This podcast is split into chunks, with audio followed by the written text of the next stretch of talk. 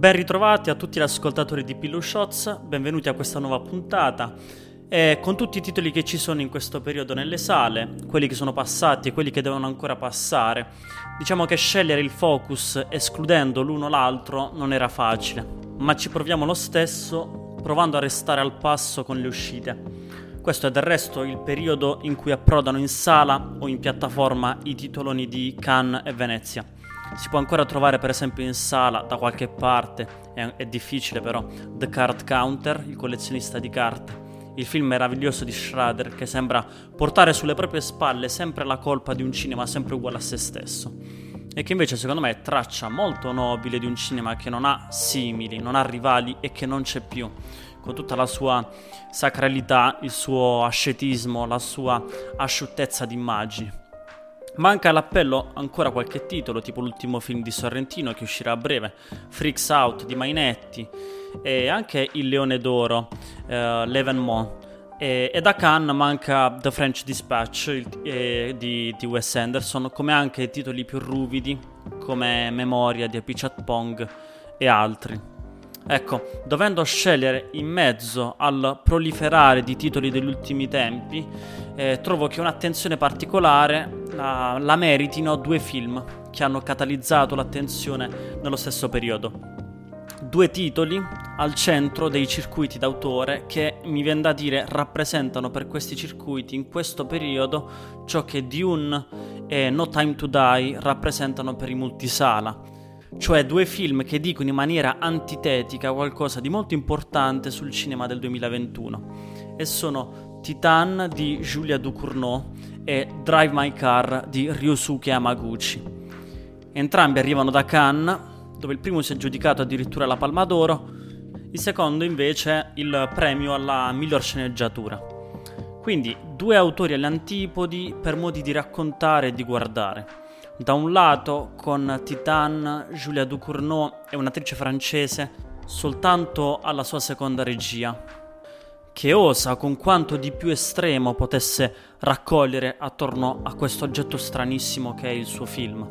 E Titan racconta di una giovane donna, Alexia, che convive con una protesi in titanio nel cranio a seguito di un incidente in auto avvenuto quando era bambina.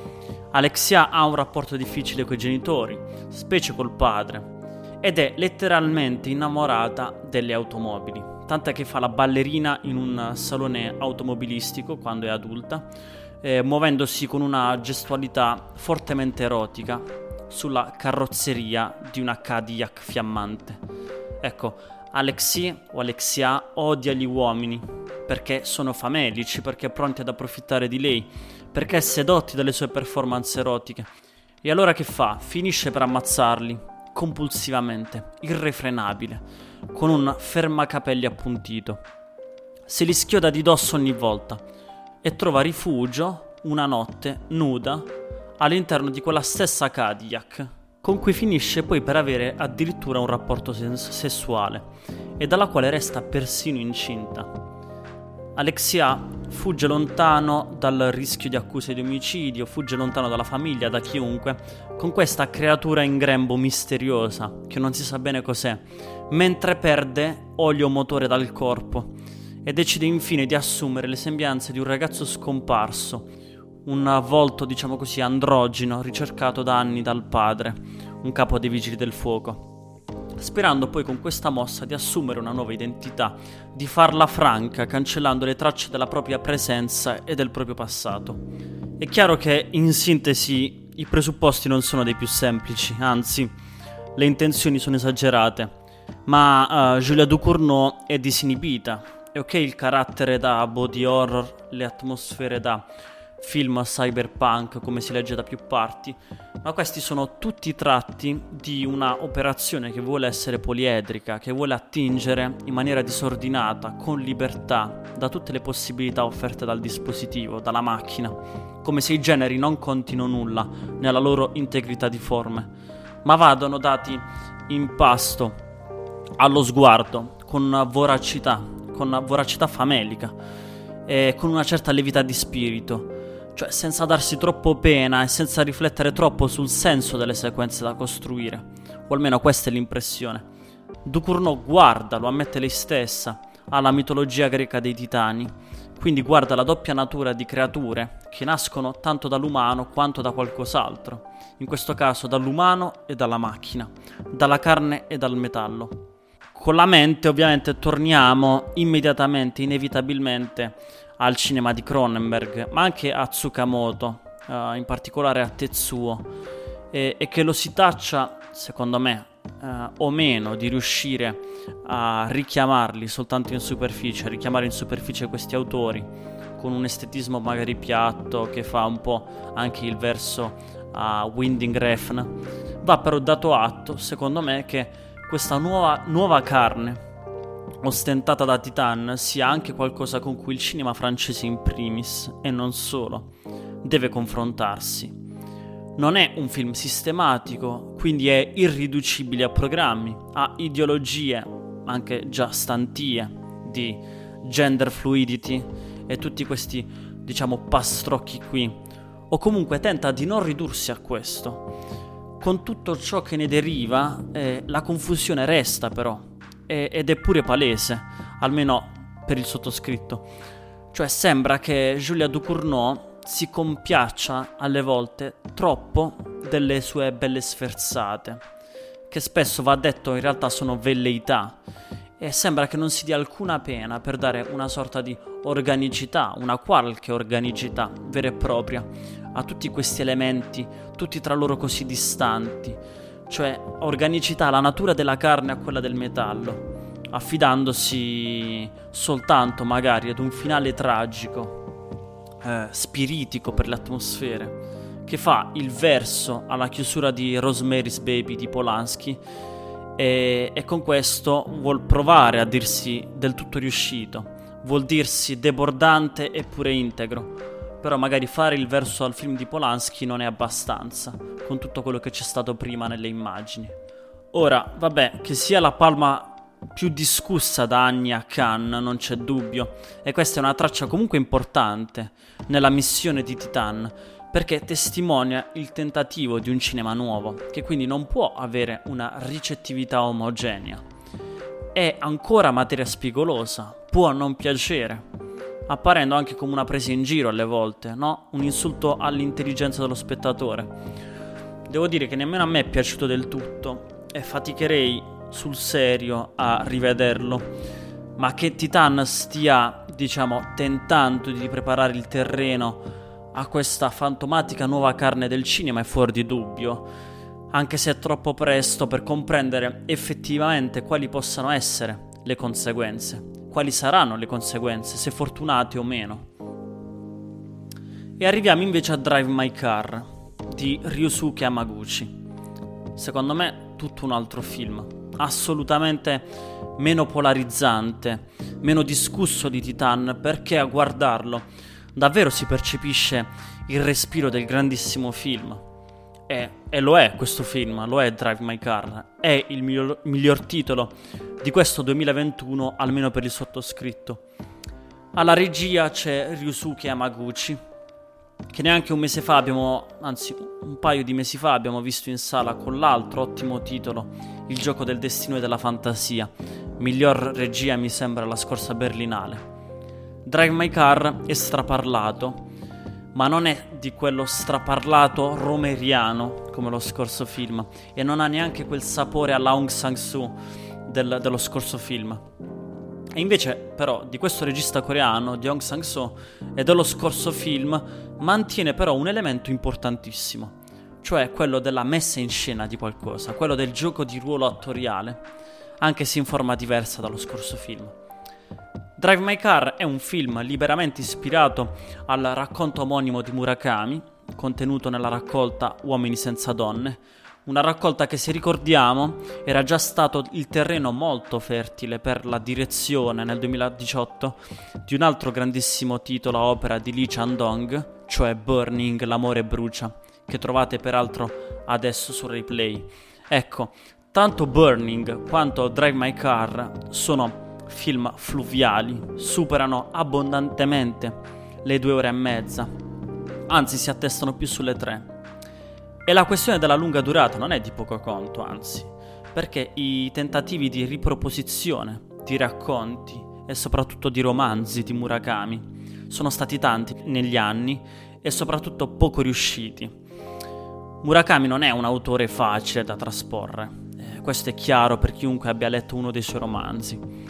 E sembra invece che con questi ultimi due tentativi si sia trovata finalmente la giusta misura, appunto la misura fluviale, ma non perché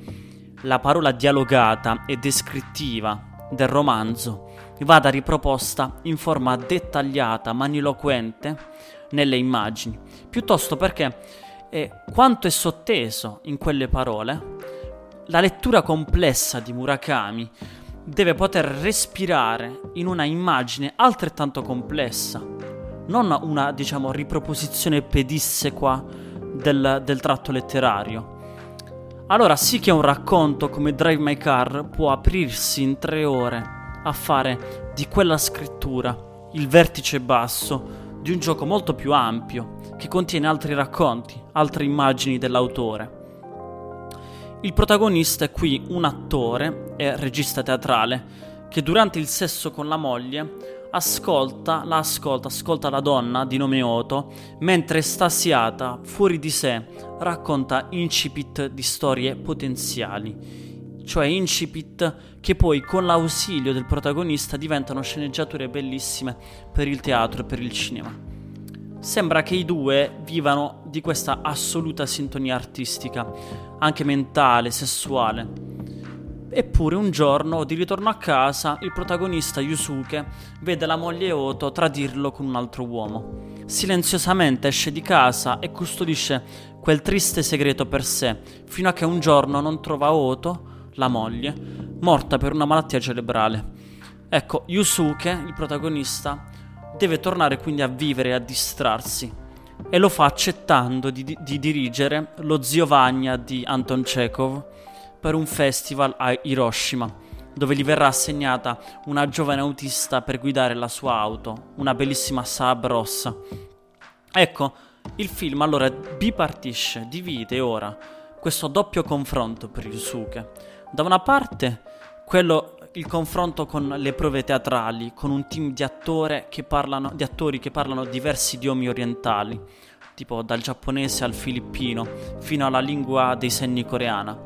Dall'altra parte invece c'è il confronto con la sua giovane autista, che lo accompagna nelle sue lunghe peregrinazioni perché Yusuke possa così esercitarsi ascoltando un'audiocassetta eh, su Giovanna, premurosamente registrata dalla moglie per lui prima di morire.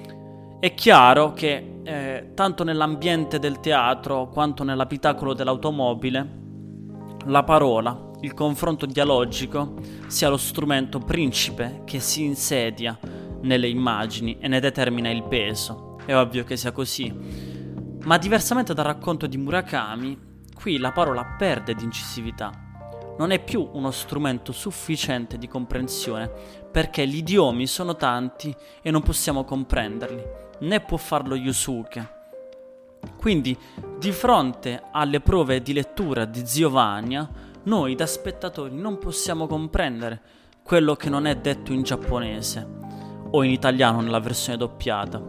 soprattutto quando interviene la giovane donna che si esprime col linguaggio dei segni coreano quando non è assistita dal marito che traduce per lei. A quel punto dobbiamo affidarci al silenzio e al gesto. Qui dobbiamo affidarci all'immagine nella sua configurazione originale originaria, cioè come luogo che mostra e che dice senza appunto dire con la parola. Ecco, dove il racconto scritto deve per forza di cose pervenire alla risoluzione, che in Murakami è un silenzio, come dice la sua stessa conclusione. Per pervenire a questa risoluzione a, giunge attraverso il confronto parlato tra Yusuke e la sautista, diversamente accade nel film di, di Amaguchi, perché esercitare una pressione sul protagonista, quindi a condurlo a patti col suo dolore, è questa impossibilità di parlare, cioè di non conoscere la lingua, è questa gestualità nel silenzio per cui si trova sempre costretto a fare uno sforzo, modificando gli strumenti utili alla comprensione, appunto. facendo a meno del, del linguaggio parlato. Per conoscere gli altri, gli dice un giovane con cui sua moglie aveva avuto una relazione in passato, deve prima venire a patti col suo dolore, il dolore della perdita di Oto, prima ancora della figlia, e dello sforzo di trattenere per sé questo dolore, illudendosi che possa così scivolar via. È a questo che torna uno dei momenti finali del film, una sequenza bellissima